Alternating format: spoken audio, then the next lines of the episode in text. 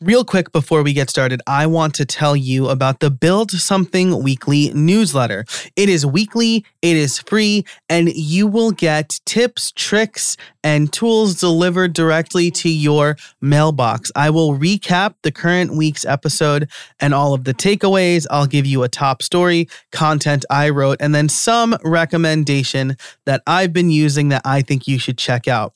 So it is free. It is weekly. It's over at howibuilt.it slash subscribe. Go ahead and sign up over at howibuilt.it slash subscribe.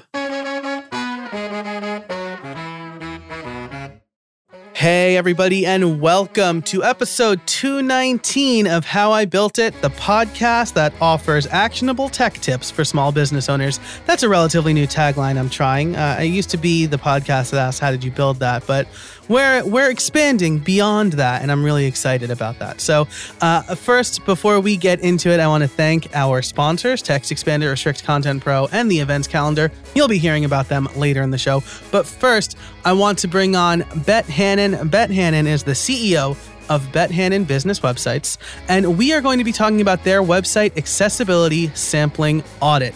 Uh, in an earlier episode, I spoke to Amber Hines about uh, uh, accessibility in general their tool, the Accessibility Checker. Now we're going to learn how an agency actually goes about uh, doing an audit and helping their clients uh, not get sued and have a more accessible website. So, Bet, how are you today? Oh, great. Glad for to be here thanks for coming on the show. For uh, those of you who, who are not Build Something Club members, Bet and I had a fantastic pre show conversation about craft beer. So if you are interested in that, uh, you should become a Build Something Club member over at buildsomething.club. Uh, but for now, Bet, before we get into the, the nitty gritty, why don't you tell us a little bit about who you are and what you do? Great. So I run an agency uh, that's focused on WordPress.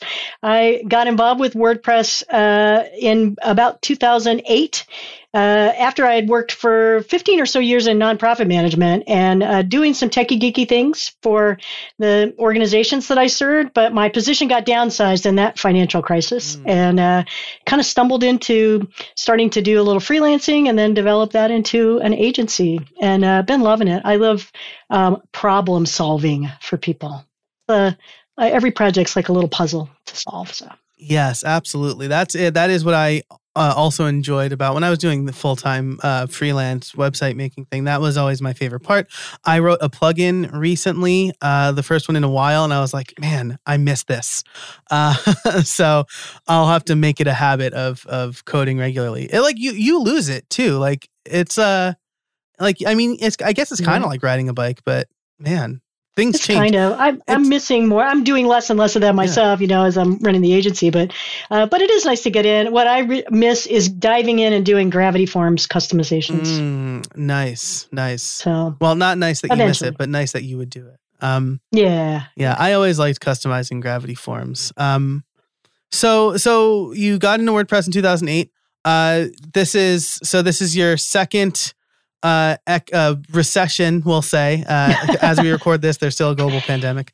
Um, yeah, we actually have been doing okay. I was kind of worried for a bit, but um, you know, a, a, lot of folks really just figuring out they need web- websites, or they need to revamp their websites, or they need to um, repurpose their websites. So yeah, yeah, we've been we've been doing okay. So. That's that's great. That's interesting. I had a conversation with Brad Morrison back in uh, May 2020 um, about that very thing. Like we were both kind of making websites in 2008, 2009. And I feel like whenever there is a recession, people realize they need to pivot or improve their online presence. Um, espe- I mean, especially true with this current one because, right, yeah, right, getting getting uh, uh, you know, fig- figuring out how to get information out there about when they're going to be open or how they're going to do curbside pickup or all of that stuff.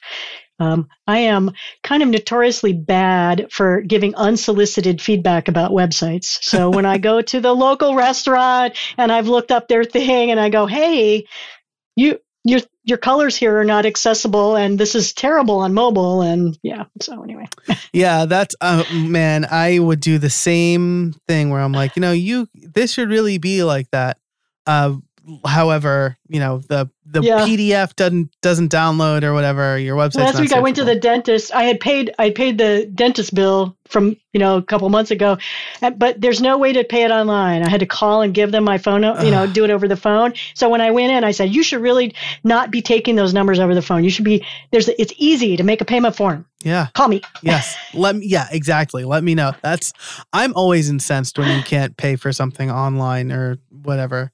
Um but in any case, uh Yeah. um so you you have a WordPress agency now. Mhm. You you focus so would you say that your main focus is accessibility or it's a it's just something you bake into every website?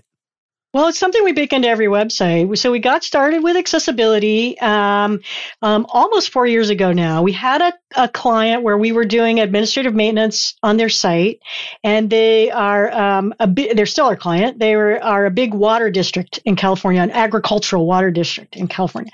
And because of the way they're connected to the state of California, they became aware that they were going to have some accessibility requirements, and they um, asked about what needed to happen. We said, "Oh, we could refer you to somebody," and they said, "Well, we want to work with you, and let's all learn this together." Wow. So we dived in, and our entire team got trained and uh, learned a lot about accessibility and worked through a lot of that with the client and um, you know just really got hooked on when you start diving into um, what makes the site accessible but also the power of you know making the website available to more people and usable by more people and um, you know seeing how it really can impact uh, people's lives, uh, whether they have a permanent disability or a temporary disability, even, you know, uh, to be able to use the sites. So we just really got excited about that. And some of the best advice I got as an agency owner was never, ever put accessibility in a proposal as something to be refused. That you should never put yourself in the position of allowing the client to throw people with disabilities under the bus in terms of bringing down the cost. That uh, that for me, it's staking our reputation as an agency on um, we everything we do has accessibility baked in, and I truly believe that accessibility is going to be what mobile responsive used to be five to ten years ago, right? And so in in another five to ten years, everybody will be doing accessible websites, and it'll just be what every self-respecting developer does. And so we're just kind of on the early curve for that. Yeah, I love that. When you said that, it reminded me a lot of responsive web design, right? Because that was like something that I felt I got in on early. I saw Ethan Marcotte talk about it super early, and I put it in my proposal as like, "Do you want a responsive website?" And then I was like, "Why am I even asking?" And like, this is Yeah. it's just going to be part of it. It'll be part of the cost, and if they want to buy a cheap website from someone else, they can. Yeah.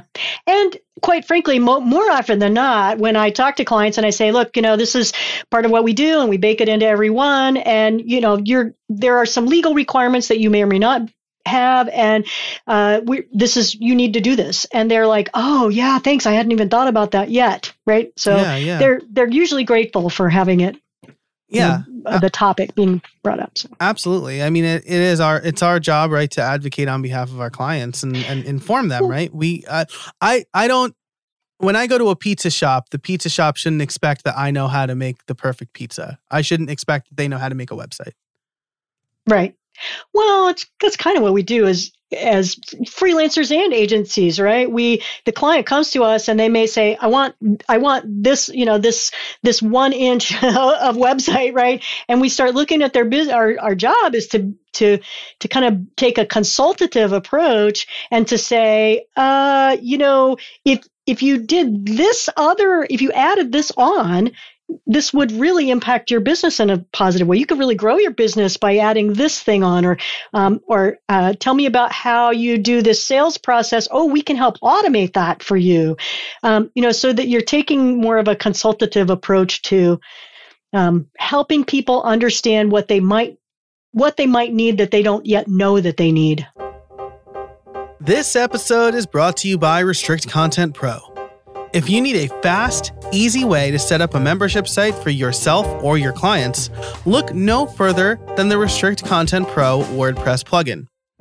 Easily create premium content for members using your favorite payment gateway, manage members, send member only emails, and more. You can create any number of subscription packages, including free levels and free trials. But that's not all. Their extensive add ons library allows you to do even more, like drip out content, connect with any number of CRMs and newsletter tools, including ConvertKit and MailChimp, and integrate with other WordPress plugins like bbPress.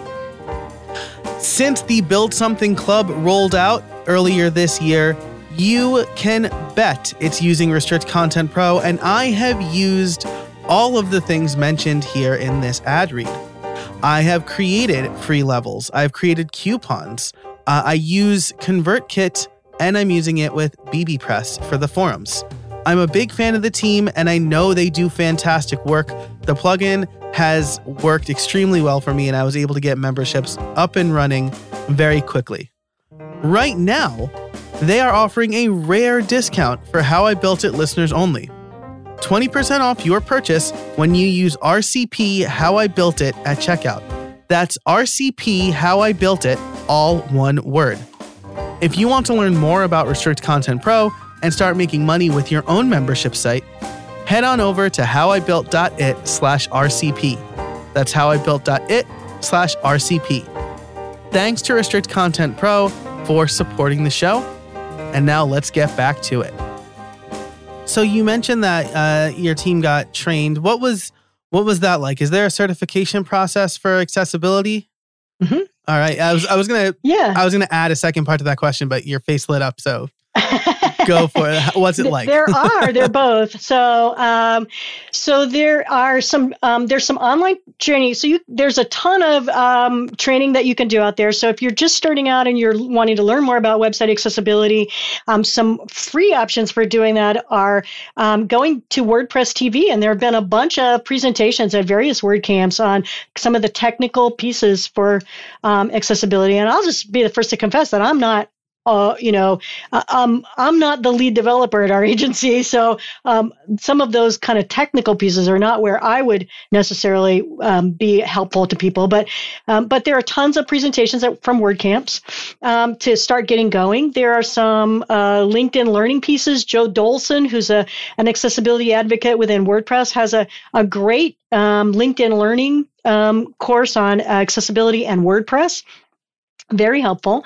And then we um, we had our folks do um, Deque, so D E Q U E, Deque.com, and they do services around accessibility, but they also have some learning pieces, and you can do um, uh, you can buy a you know uh, basically a membership for a year to do their um, self-paced online learning pieces. So we have everybody in our group do their base level, which is just awareness about disabilities and how um, how different um, uh, what different accommodations are. So just kind of um, educating our team about what those are, and then our um, lead developer has been doing um, more advanced pieces in preparation for taking a certification exam. So there's the um, International Association of Accessibility Professionals and they actually have some certification pieces, and uh, and those are um, several levels, in fact, and uh, those are kind of um, where where our folks are going.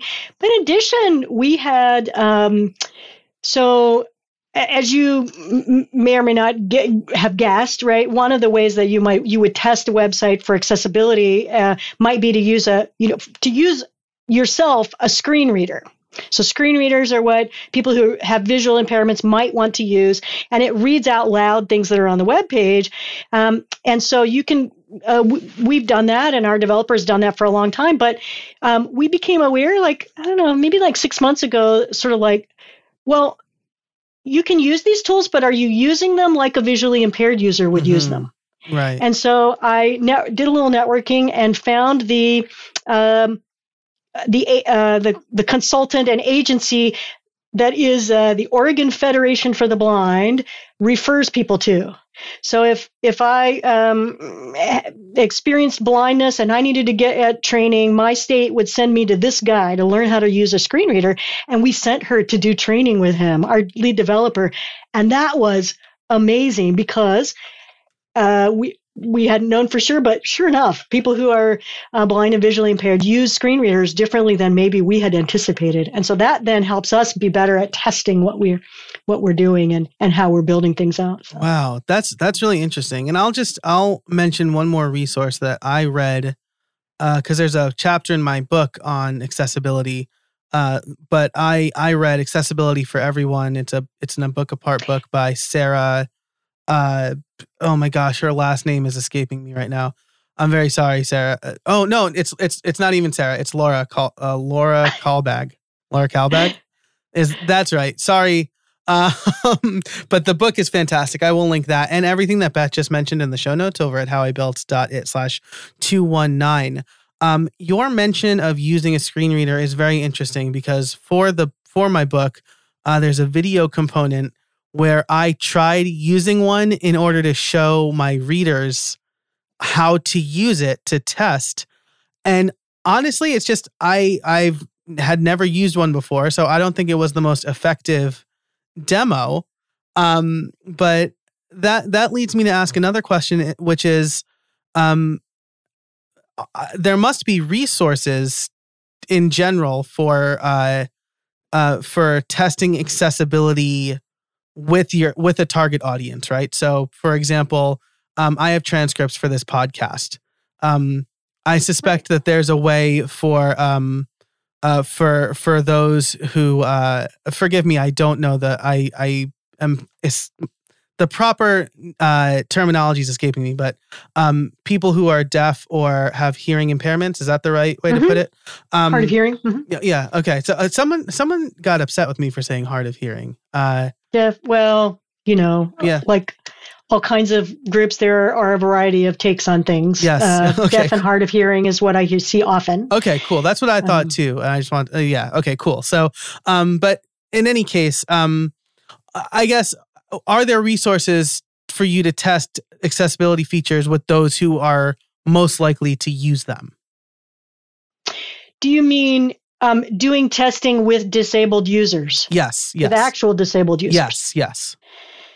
Um, well, um, you know, people with disabilities often are chronically underemployed. Mm-hmm. And so, um, if you have a way that you want to do a lot of testing, you could certainly do some networking to find people who could help you with testing. Yeah. Um, you should be prepared. I mean, I think you you should never ever ask a disabled person to test for you without getting compensated. I think oh, that's just of course, yeah, yeah, rude. And right. uh, but you know, we have uh, several folks that um, test for us and consult with us when we have um, questions. Sometimes, you know, you're testing a site and it's it's just really hard to get a sense for if you you know if you if you tabbed into this in a certain way, mm-hmm. it might get you into a trap that you couldn't get out of. Right. But then if you didn't, you know, how how what are the clues? And so just kind of having people do a do some testing for us. And so we we have a few people that that do that for us.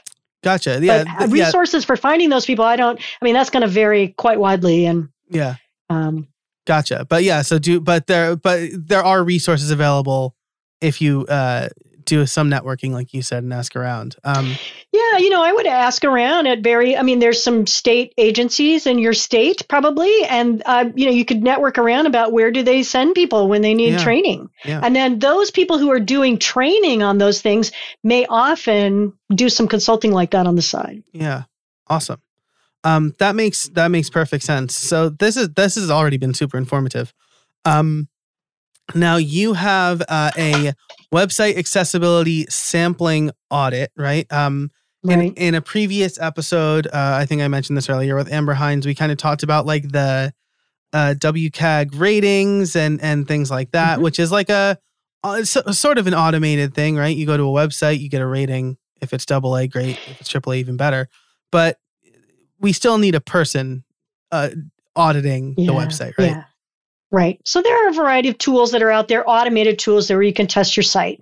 And um, wave.webaim.org is the um, one that Amber was probably talking about. Um, that's one of the best known. Um, Axe Lighthouse is another one. It's a Chrome extension that you can put in in the Spectre tools and you can um, look at there. Um, they're they're great. Those automated tools are really good and important to use because they can help save you a lot of time. Um, the important thing to remember about them is that they only catch about 30% of the accessibility issues. And um, you may get some false positives and false negatives. So, for instance, um, an automated, and you'll always need human kind of you'll you'll need to look at things with a human eye, right? Mm-hmm. The those testing tools are never going to be enough to to say that you're fully accessible. So, for instance, a, an an AI tool can tell you yes or no. There's an alt tag for this image, right? Right. Yes is good. Bad is no, right. is bad. You know, right. bad. No is bad, right? Yeah. But if the alt tag is the uh, the name of the file JPEG four nine six seven eight, right, that's not compliant, right? right. So it can give you that false, you know, the false negative that you you had a, all the alt tags are taken care of, but when they're not really, right? And so um, you want to make sure that you're using those tools as they're intended to do some basic screening but at the same time that you're really looking at things and even like the the tools that amber and her team have put together are great but it, they really require you to engage that and and that's the thing with accessibility there is really no just put a plug-in on or just right. you know pay to make it go away yes. that you really have to learn what's accessible and what's not and and implement it regularly so when you're putting in, you know, accessibility has a, you know, some parts for WordPress, and that's what we deal with almost always. For WordPress, some parts of accessibility are in the theme. So whether your menu is accessible or not mm-hmm. is largely controlled by your theme, for example. Um, your color contrast of your buttons uh, and your and your color contrast is set by your theme. But a huge piece of accessibility is your content. So when you're putting in content, are you making sure that the images have alt tags? Are you making sure that the heading, the H tags and the headings are nested, um, you know, without skipping any levels? Um, so a lot of that content piece is stuff that people are just going to have to learn and learn to do, implement correctly as they go. Yeah, that's a really important point. I think Amber made the same point, right? Because accessibility checker, yeah. I don't know if you've used it. Uh, she gave me a pro version. Yeah. that was that was a an inaudible oh yeah. Um, but the education part is really important. And when I look at my blog posts and I see the uh the kind of score I get that's like, hey, you have like two H2 tags in a row here and and you or you skipped an H2 tag or whatever it is. Cause I always forget if like yeah. the um uh, maybe there's a question you can answer for me. Uh the the site title is an H1 in most themes. Right right. uh, which means your blog post. No, no, the page title is the H1. The page title is the H1. Okay. Yeah. So, yeah. Uh, so if I'm looking at a blog post, gosh, I should know this, but like I, I don't right now. Um, so the if you're looking at a blog post, should the title of the blog post be an H1 or an H2? Well, the title of the post or the page mm-hmm. will be the H1. Okay. And that should be styled, that should be taken care of in the theme. Yes. The theme should yes. handle that for you. Yes. And then when you start putting in H tags for for kind of organizing your content, you should start with H2s. And you can go you can skip from an H2 to an H2, you just can't go from an H2 to an H4. Four, right. And I think people often don't quite, um, you know, uh, understand or get that you shouldn't use the H tags to style font. Right. right. Right. Yes. An H an, an H4 uh, can have as big a font as the, you know, as the H3 or the whatever, but you know, it, that you're, you're, you're kind of organizing the content. And, um, I, I, I sometimes say it's like when you were in high school English and you had to do that outline with the mm-hmm. Roman numerals and the capitals and then the lowercase Roman numerals yeah. and the lowercase letters, and you have to kind of build it out in that way. Um, my team doesn't like that because who learns to do that in English class anymore is what they tell me, right? So really, I, people I, don't. Then I feel old. Hold on, we can talk about this and build something more if it's going to sidetrack us. But people don't learn how to do that in English class anymore. Oh, I'm like, I'm outraged. see, you graduate. Well, you graduated before No Child Left Behind it really diminished education. oh but gosh. my wife is a college professor, and sometimes the uh, what people have not learned in high school is quite astounding. So, Ah, that saddens me. yes, yeah, it is. My team sometimes talks about it as file folders, nesting file Mhm. folders. Okay. right so that's a different example that Yeah. you can talk about like the the the whole drawer is the h1 and then you can have h2s and then nested folders Mhm. but you have to make sure that you don't skip any Yeah, that's interesting. So I'm going to bet like most of my blog posts are inaccessible because it was, I guess it was just always like a mental block for me. I thought the site title was H1, the page title was H2. So I always started in on H3s. oh, Yeah. oh okay So yeah I, yeah I yeah. better go back and fix all those. Um, I Well, reckon that there's like a an few, a few at a time and that's Yeah, the thing yeah. when people get when people realize that they've been doing something incorrectly i mean you can you know better do better right, Right. that's the that's the thing right when you know better you can do better Yes. And so when you realize that you may have not done that correctly over time, it seems it can seem insurmountable. I mean, it just seems like this overwhelming task. I mean, uh, if you have hundreds or thousands of posts, right, to Yeah. deal with. And so the key is s- start and do a little at a time. Yep. Right? Just make a goal to do two of them a week or three a week and just it doesn't take very long once you figure out what you've done and then you know just kind of make your way through them there are some tools for doing that um, there's a some a couple of really great alt tag checker tools Ooh. so there's a free one in the repository and now i'm going to forget its name but we can put it in the show notes Yep. um, that basically when you install the plugin it'll show you all the images in your media library and, and show you which ones are missing alt tags Oh, great. now then you still need to go back and fix them Sure. and then there's a paid tool, and it costs like mm, $200 a year. And I don't remember the name of it either. I will get it in the show notes. Um, sorry, guys. Uh, I know it's two guys. Well, one is written by my friend Andrew Wilder, but the other is kind of like the, uh, his team. But the other one, I don't even know. But anyway, um, the other one is a really, the paid tool is really nice because it pulls in all of the alt existing alt tags. It will use AI to try and generate a, an alt tag based on what's there, you still have to go like Amber, you know, you have you still have to go in and kind of like say, oh, that's not quite right. Let me actually fill this out. But it gives you that help, that start. And then when you fix it there in using that plugin, it fixes it on every post that's used that image. Oh, so awesome. it's a really if you have a lot of images, it's probably worth getting that paid tool. Yeah, for sure. For 200 bucks, saving you hours of work.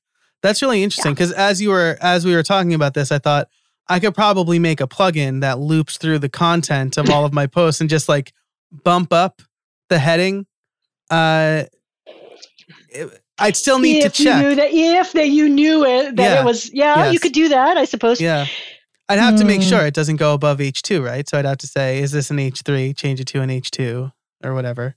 It, it would have to be Yeah, smarter if than you just knew you were if you knew you were consistently making the error Yes. right that's the Uh, problem Uh, right for me personally, I'm I'm confident I consistently make that error. Um, because you, you know why I'm confident because every time I write, I write in Ulysses, which is a fantastic writing app. Um, it's Markdown and it exports directly to WordPress. Yeah. and uh, I always start with an an H2 for the document title, and it bothers me. Uh, and then I do H3 for all subsequent headings. oh Yeah, yeah so yeah, yeah. I know See, for if a you fact start fixing that you could do that Yeah, yeah. yeah. you might be able to do that i got into doing more database query stuff um a couple years ago we had a um, a really large site with a ton of stuff and and and very active site. And we were going to be doing a new theme for them. And there's always that problem where Yeah. you have the active site where there's woocommerce or an active Mhm. blog or whatever. And then like you've got to pull that back together. So i was experimenting with a plugin that purportedly was going to merge in the changes from the production site. And in the testing it looked all great. But during the time we had it in uh, in development it got stuck in some kind of a loop with gravity forms entries and i had 15 million with an m uh, additional uh, Oh, extraneous no. entries that it was it just I just had to start learning how to write queries to get stuff out because it was so huge. I couldn't even get it to load. And Jeez, that's horrifying. There was there was a plugin a few years crazy. back that I guess was not viable uh, market wise. It was Mergebot by Delicious Brains. Right. By the time I was looking at this, they'd already pulled that off. Oh man. And this I- was another one, Yeah. but it's a difficult problem. Yeah, I mean, it's- it's, a, yeah. it's a, it's a, not an easy problem to solve. I get Yeah. that. So That's anyway, why I learned how to do a little bit of uh, SQL. very nice, very nice. I uh Yeah. Well, yeah, we can talk about that and build something more because I have some fun stories. This episode is brought to you by Text Expander. In our fast-paced world, things change constantly, and errors in messaging often have significant consequences. With Text Expander, you can save time by converting any text you type into a keyboard shortcut called a snippet. Say goodbye to repetitive text entry, spelling, and message errors, and trying to remember the right thing to say. When you use Text Expander, you can say the right thing in just a few keystrokes. Text Expander lets you make new approved messaging available to every team member instantly with just a few keystrokes, ensuring your team remains consistent, current, and accurate. Text Expander can also be used in any platform, any app, and anywhere you type. So take back your time and increase your productivity. But that's not all it does. With its advanced snippets, you can create fill ins, pop up fields, and more. You can even use JavaScript or AppleScript. I can type out full instructions for my podcast editor, hi Joel, in just a few keystrokes. Another one of my favorite and most used snippets is PPT. This will take whatever text I have on my clipboard and convert it into plain text. No more fighting formatting if I'm copying from Word or anyplace else. Last month, I saved over two hours in typing alone. That doesn't even take into the account the time I saved by not having to search for the right link, text, address, or number. You have no idea how many times I want to type out a link to a blog post or an affiliate link and I can't remember it and then I have to go searching for it. That generally takes minutes, but since I have a text expander snippet, it takes seconds. Text Expander is available on macOS, Windows, Chrome, iPhone, and iPad. I've been using it a lot more on my iPhone lately because I've been working from my iPhone more, uh, because there are days when I'm just not in front of my computer right now. If you've been curious about trying Text Expander or simple automation in general, now's the time. Listeners can get 20% off their first year. Just visit textexpander.com slash podcast and let them know that I sent you. Thanks so much to Text Expander for sponsoring the show, and now let's get back to it. We haven't even talked about Uh, the the service yet. The website accessibility sampling audit.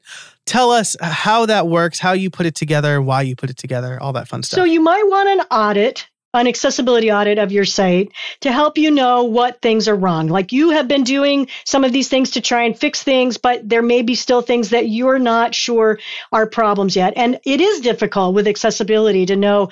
Um, it- it's kind of like SEO, knowing where you're kind of Mhm. moving toward. It's a moving target or it's kind of fuzzy sometimes. So getting an audit is a great thing to do. Traditionally, an accessibility audit would look at every single page in detail and give you a detailed report of every single page of your website. And as you might imagine, as it uh, that's a labor intensive thing because th- that's a lot of work. And so even if you have a, a, a moderate sized site, it could run you into tens of thousands of dollars. And so what we discovered is that by and large, if you have problems on with accessibility on your site, you can catch a lot of those with with a sample of your content. So we developed a, an audit that was taking a sample of your content, and then you, as the site owner, can get this report, and then you have to extrapolate from there. If on your site audit we note that you have images without alt tags, you probably have a lot more than those on the uh, than on the pages we looked at. And we so we try to work with folks to do um, around 25 URLs um, uh, or so. Um, even the blog, even sites that are really big blogs with thousands of posts, you really don't need more than about three or four posts to do Mhm. that, unless you have had you have a, a a blog with a variety of authors. So we Mhm. try to tell people pick, you know, try to get all of your page templates represented, try and get um, a, a hit a good kind of representative sample of content through time. So, like maybe you know, you if you start changing and doing better um, with your H tags now. It, and, but we're only looking at those we might not pick up that you still have uh, that ah, problem earlier gotcha. right so we we want to look at content creation through time. We want to get a variety of the authors on the on the blog. So maybe one person is continuing to do this one thing that is creating accessibility issues. Look at various features. If you're doing a you know a, a WooCommerce site or a, a um, um, some other e-commerce site, you know, you want to look at the checkout process. Mm-hmm. You want to look at um, if it's a membership site, looking at at the process for doing that, um, and just try to work with them to come up with um, around 25 URLs to look at. That's in terms great. of doing that, and then we produce a big, you know, a report. Um, often the reports are more than 15 pages. We actually give them um, a list of everything we looked for whether or not they violated it. Okay. So they know what we checked for. We use those those automated tools, but then we have human beings checking the page. And then if we run into something where we're not sure uh, about, um, we'll call in our consultants and uh, have people with actual disabilities looking at the content as well. And then we do include an hour of consultation time at the end. So um, then you can jump into a Zoom call. We can explain it to you. We can demo problems for you, uh, show you why it's a problem. Um, and people, some people find that really um, helpful. Um, if you want, you can bring your, de- um, we don't need to do the remediation, but if you have a regular developer you work with, you can bring them on the call and we can make it more of a technical call about how they might need to fix that or what they might want to do to fix a problem. So that's great. That actually, it, that sounds a lot like when, uh, when Gutenberg first rolled out, I created a course uh, and I basically said like how to audit your website to see if it's ready for Gutenberg, and yeah, very similar page templates.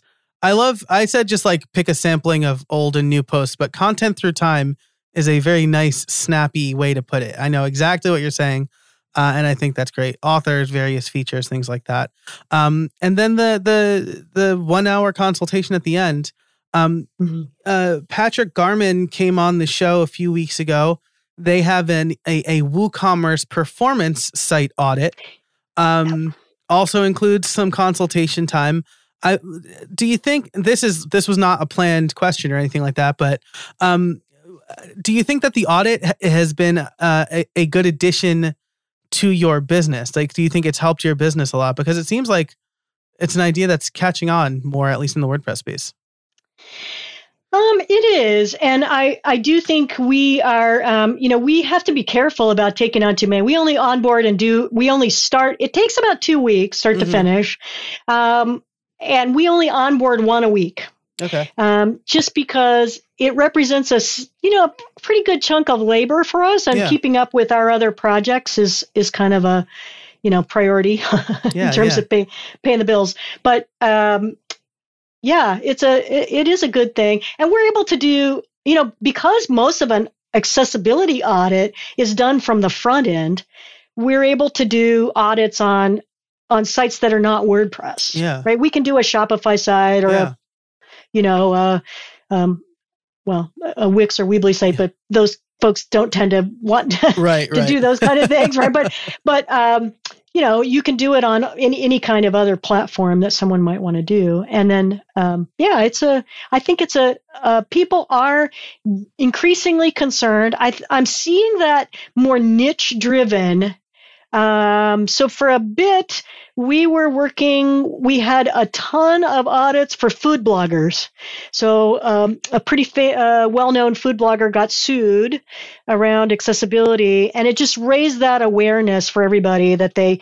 Um, so while on the one hand, a lo- you know, a good number of them are like, I don't want to get sued, but but they also do notice that it's a, you know, know that it's a uh, it's an important thing to do. They they can increase their audience. It yeah. gives more people access to their content. So they, they definitely aren't just anxious about being sued. And I want to be careful about not throwing around, you know, uh, the fear monger right, kind of right. thing. It's not about I mean it is about not getting sued at one level, but but it's also that you there are a lot of really great reasons to make your site accessible and so yeah, absolutely. I mean, I'll say I've said this on the show before uh, people ask me how I grew my show so quickly. And I think one of the big growth points in this show's history is when I added transcripts.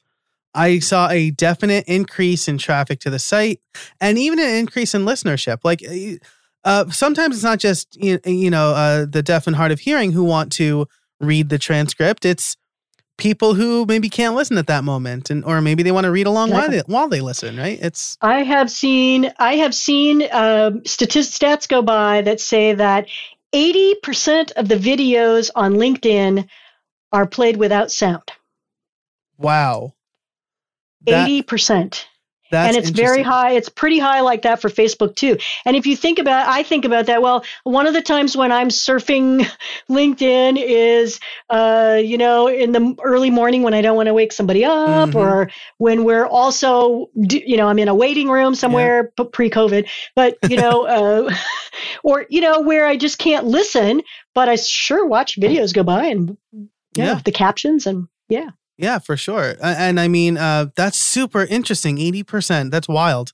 Um, for me, it's it's usually maybe I listened or watched something and I, I remember a phrase and I want to find that phrase, right? Um, and so even even for those who do listen or watch with the sound on, the transcripts or the captions, the searchable text is invaluable to a lot of people. Um, well, so. you're getting the search engine juice yeah, from that. Yeah, exactly. Right? Yeah. And um, it, when you think about captions, uh, you have to think about whether it is, um, if it's a video, right? Often you're doing captions because the video is conveying something of the conversation or the, the interaction as well. Mm-hmm. But for a podcast doing the transcript, um, uh, well, I often to listen to podcasts at time and a half or you know, yeah. I, I, bump yeah. it up, right? Same. If you got a transcript for me to read, it's it's much faster, right? I can read a lot faster than I can listen. Yeah, yeah, for sure. So awesome. People that are time. It's not just, um, you know, it's situations where I might be time pressed and I just want to skim through stuff. This episode is brought to you by the Event Calendar, the original calendar for WordPress. This free plugin helps you with calendaring, ticketing, and more powerful tools to help you manage your events from start to finish. Whether you run school events, concerts at a venue, or fundraisers for nonprofits, the Events Calendar gives you the tools you need to make it your own. And with the Events Calendar Pro, you can create custom views, recurring events, add your own custom fields to events, and much more. Run virtual events? No problem. With the Virtual Events add on, you can quickly and easily manage your online only or hybrid events. With deep Zoom integration, custom virtual event coding for search engine optimization, and the ability to embed video feeds directly on your website, the events calendar makes putting virtual and hybrid events together easier. And I can't stress this one enough. Let me tell you, I have tried to roll my own webinar software, my own live stream event software, and it is difficult. And I have 20 years' experience making websites. The events calendar is the tool that you need to make virtual events a lot easier. You can even sell tickets and only show the stream to ticket holders. If you run events, whether in person or online, you need the events calendar. Head on over to howibuilt.it slash events to learn more. That's howibuilt.it slash events to start running your events more efficiently today. Thanks so much to the events calendar for supporting the show, and now let's get back to it. I know some some well-known big time podcasters who have kind of poo pooed transcripts because they don't feel the added cost is worth it. And I'm just like, it's first of all, you're you're making more money than I am podcasting. Uh, even if you don't use like Rev is expensive. My virtual assistant transcribes the videos I send her, so I know that she like understands the task at hand. Um, yeah. And she, it, she transcribed a, tw- a 30 minute video in like three hours. Worth it. Worth because uh, worth it to pay her that. It's cheaper than Rev. Uh, right. And there's and, well, there's and there's some other services that are yeah. up and coming too, and yeah. I think we will see more and more of those. Yeah, I've been I've been using Otter.ai, um, Any place that Mhm. offers an educational discount, Oh, I, I'll grab it.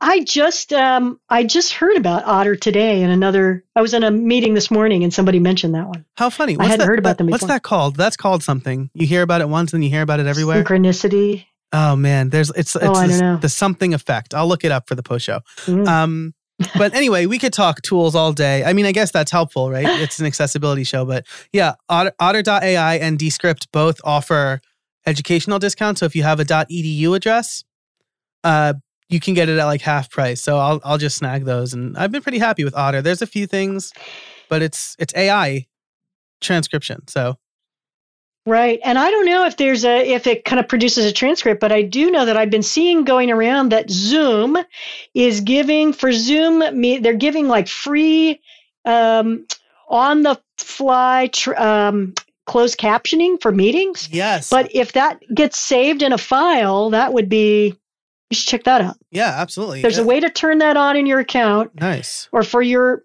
person but if it but you know if it saves the even if it's you know uh, um, live transcription stuff like that is often um, a little buggy but Right. you know at least you've got something to start with from, Yeah. from there Right. And then you again you can have you can hire an editor to to edit it or have your virtual assistant read through and just spell check and it's probably easier for them. So yeah, absolutely. Um gosh, this has been super great. Um as as we wrap up, uh if somebody wants to to get started um maybe they have a website and they're not sure if it's accessible. What are some tips to get started? Um, well, the first would be don't be tempted by the um, what are called the overlay plugins. So it's big business right now. Those overlay plugins have huge amounts of venture capital pouring in. So their ads are everywhere, and they want to suck you in with just buy our service, and you won't. You'll everything will be taken care of, and they don't. Um, so don't get sucked in with that. And then just start. Um, you know just start educating yourself about what needs to be there. I say the very base kinds of pieces are the things that we've already talked about in this podcast, you know, your alt tags and your heading tags. And then um, just start trying to work your way through testing your site, uh, getting your content squared away. Um, but ask questions. There are tons of people out on Twitter and LinkedIn and other places that are willing to, um, when if you have a question, um, willing to to look at that and um, give you some uh, you know, not free consulting, but point you in the direction of some re- resources. Awesome. Yeah. Um that's that's fantastic. And with with alt tags, uh, again, I think I brought this up on the show previously, but I, I do want to drive this point home. It's it's less like uh it should it should be as descriptive as reasonably possible, right? Is that kind of the way Right. to put it? So like right. uh g- if- Yeah, we have a yeah. we have a blog post that should come out on our um, site in another couple of weeks about alt tags, but uh, in we're in process with it. But yeah, you you want to make it descriptive of the image, um, but you never want to put in uh, the word image or photo or uh, Mm. graphic or anything like that because the screen reader reads that out loud. The screen reader already tells someone that it's an image. And so Ah, you would just say, you know, um, father and child playing on the beach okay. on a sunny day. Okay. I mean, you know, Yeah. Um, it, it shouldn't be too horribly long, but it should be, uh, you know, it can be if it's a photo of a person, it can say, um, photo of Joe Casabona, an incredibly good-looking Italian man. well, thank you. You're you're I mean, making you could put that. You me put that in your. You know, you can embellish your alt text. Yeah, there you go. People will probably picture like Fabio or something. Maybe Fabio is like. They can look you up. old old timey reference. You need a a, a newer, uh, good looking Italian man. But um, yeah, so that's that's interesting, right? So like, uh, father and daughter on beach on a sunny day is good, but like maybe like father and daughter on beach sunny day. Uh, with like red pail and father's wearing like green swim trunks, like that's too much, right? Too much detail. Okay, Too much detail, right? Yeah. Now, if you've got, I mean, the much harder thing to do is when, uh, well, the thing you don't want to do is you don't want to put um, anything in a in a meme like image with text on the top. Okay, That's, I mean, people do that a lot. They just go to Canva and they'll, you know, make make a little meme thing to promote an event Mhm. or to promote you know whatever and the the thing is when you do that you need to make sure that you're providing alternatives for that Yeah. so um, you can do it but you just want to make sure that so for instance we we have clients where they're doing a lot of event driven pieces they might make that graphic but then in the in the text of the post they need to so the the alt text on the graphic can say graphic promoting this event um, details in the post below and then the person can skip into the content and get the details Yeah, details in the post below. That's that's another thing that was mentioned that I think Amber mentioned. Uh, yeah and Yeah. Oh The- no, but the ahead. thing Yeah. is, you know, if if you don't, if you only put up that little Canva image that's kind of meme like, Mhm. Google can't see that text either, Right. right. Right. So you're not getting any search engine juice off of that. Yeah, that's that's really interesting. But so you wouldn't necessarily want to want to have that exact text in the alt tag if it's also like the title of the post and mentioned in the in the post below. Is that accurate? Right. Okay. Right. It doesn't need it. like it just becomes repetitive. Yeah. Okay. Right. Cool. Cool. And actually, people who are using screen readers, which the alt text is about people who are using screen Yeah. readers, um, they they tend to, like the rest of us, they skim through content, right? When we all go to a website, we just skim through and we're looking at the headings and we're looking for what interests us, right? We don't really, we're not really reading every word. Yeah. And so people who are using screen readers are skimming through and they're skimming through to look at the headings. H tags come back to play Mhm. and the links. And you want to make sure your links are set up so that the the link text, the part that gets underlined or made into a color or bold, what you know, whatever that effect is, but that link text is descriptive because often they're just skimming through the text and having the screen reader read out that text to them. and so if all of your link texts say click here, click here, click here, Yeah. there's no context. Oh, they're geez. gone. Wow. Um. All right. Lots of So real. Lots click of really here to learn more about accessibility. Click here to do blah blah blah. Click here to download a blah blah. blah. Yeah. Love that. Right. And then I guess the same with buttons, right? You don't just want to say like click here. You want to say like Right. um enroll today is usually what I put, but maybe I put enroll today in podcast liftoff or whatever. Right. I mean, yes, potentially. And then you remembering that buttons are really just link Links. Yeah. text, really. Yeah. Yeah. So So if Yeah. I have this will be the last question before we wrap up. We've been talking forever. It- it's You said it's that just, before. I, I I know, I know. It's just such a great conversation. Um, this is mostly for me, and I hope the listeners are getting something Oh. out of it. Um, so with anchor tags, right, you can add a, a title text, right? Uh, uh, What's Mm-hmm. the utility of the title text? Can I say like enroll in the clickable text and then have a title that has more context, or is that kind of like frowned upon?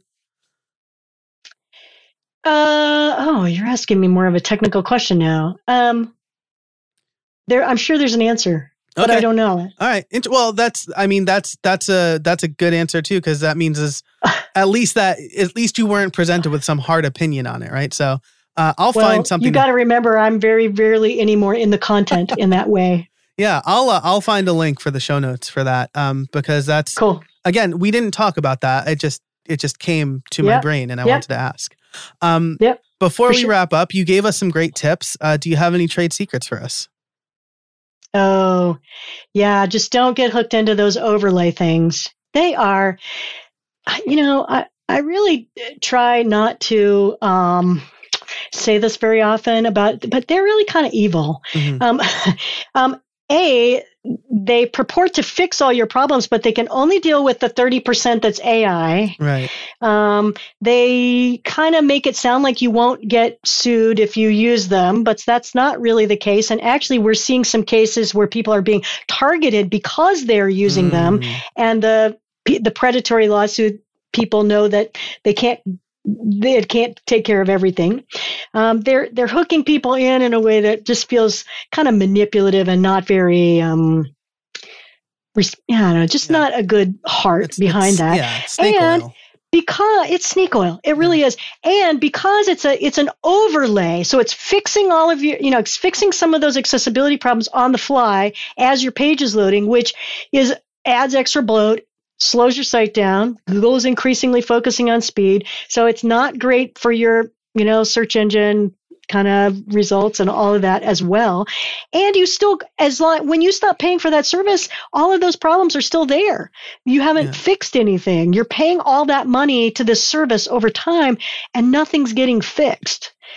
That's that's really interesting. So this overlay, these overlay products are not like here's what's wrong. It's like here's what we're telling you is wrong and we're just going to add a little JavaScript to fix it or whatever. It's like let us add this little. Uh, let, we'll try and fix the things we can fix. So they'll use AI to put in um, alt tags. Alt tags, okay. Which may or may not be correct, right? Mm-hmm. They're just mm-hmm. guessing at right. the alt tags, and then they put these little. Um, it, they put some little tools over on the side. Well, if you are a person that has a tool, an accessibility tool that you use on the web, if you have a screen magnifier or you already use some kind of colorblind right. filter thing, you have tools that you already are familiar with that you have installed that you want to use.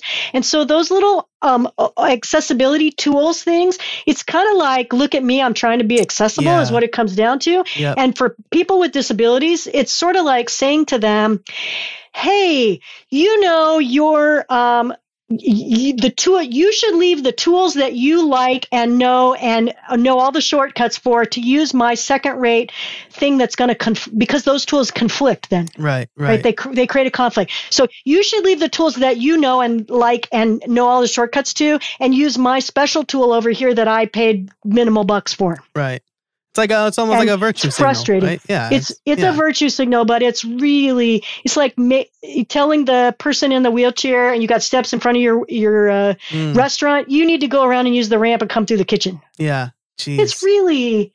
Uh, it's re- it's really offensive. Right. I think absolutely, and um, it, and it just goes to show you, right? Because I, I, get that people want to be concerned about accessibility, but take some time to think it through and yeah i mean be concerned and then find a, a an actual solution and not like some band-aid right uh, that you yeah, bought at the dollar exactly, store um, exactly yeah and so it just it just goes to that well those services yeah. are not cheap either right. you know and, and that's the thing right over time you're paying a lot of money but it's not really getting fixed. It's just a kind of a cover up that's going to go away when you stop paying. Yeah, absolutely. And it just goes to show you that the the the best way you can be accessible is to write good semantic HTML and, and know the best practices. Like that's just Yep, exactly. Awesome. Well, Beth, know better is, and do better. Yeah, know better and do better. I love it. Um, Beth, this has been such a great hour we've oh. been talking for. Um, we may talk about other stuff uh, and build something more. So be sure to catch our pre show where we talk about craft beer, our post show where we talk a little bit more over at buildsomething.club. Beth if people want to learn more about you, and they should, where can they go to find you?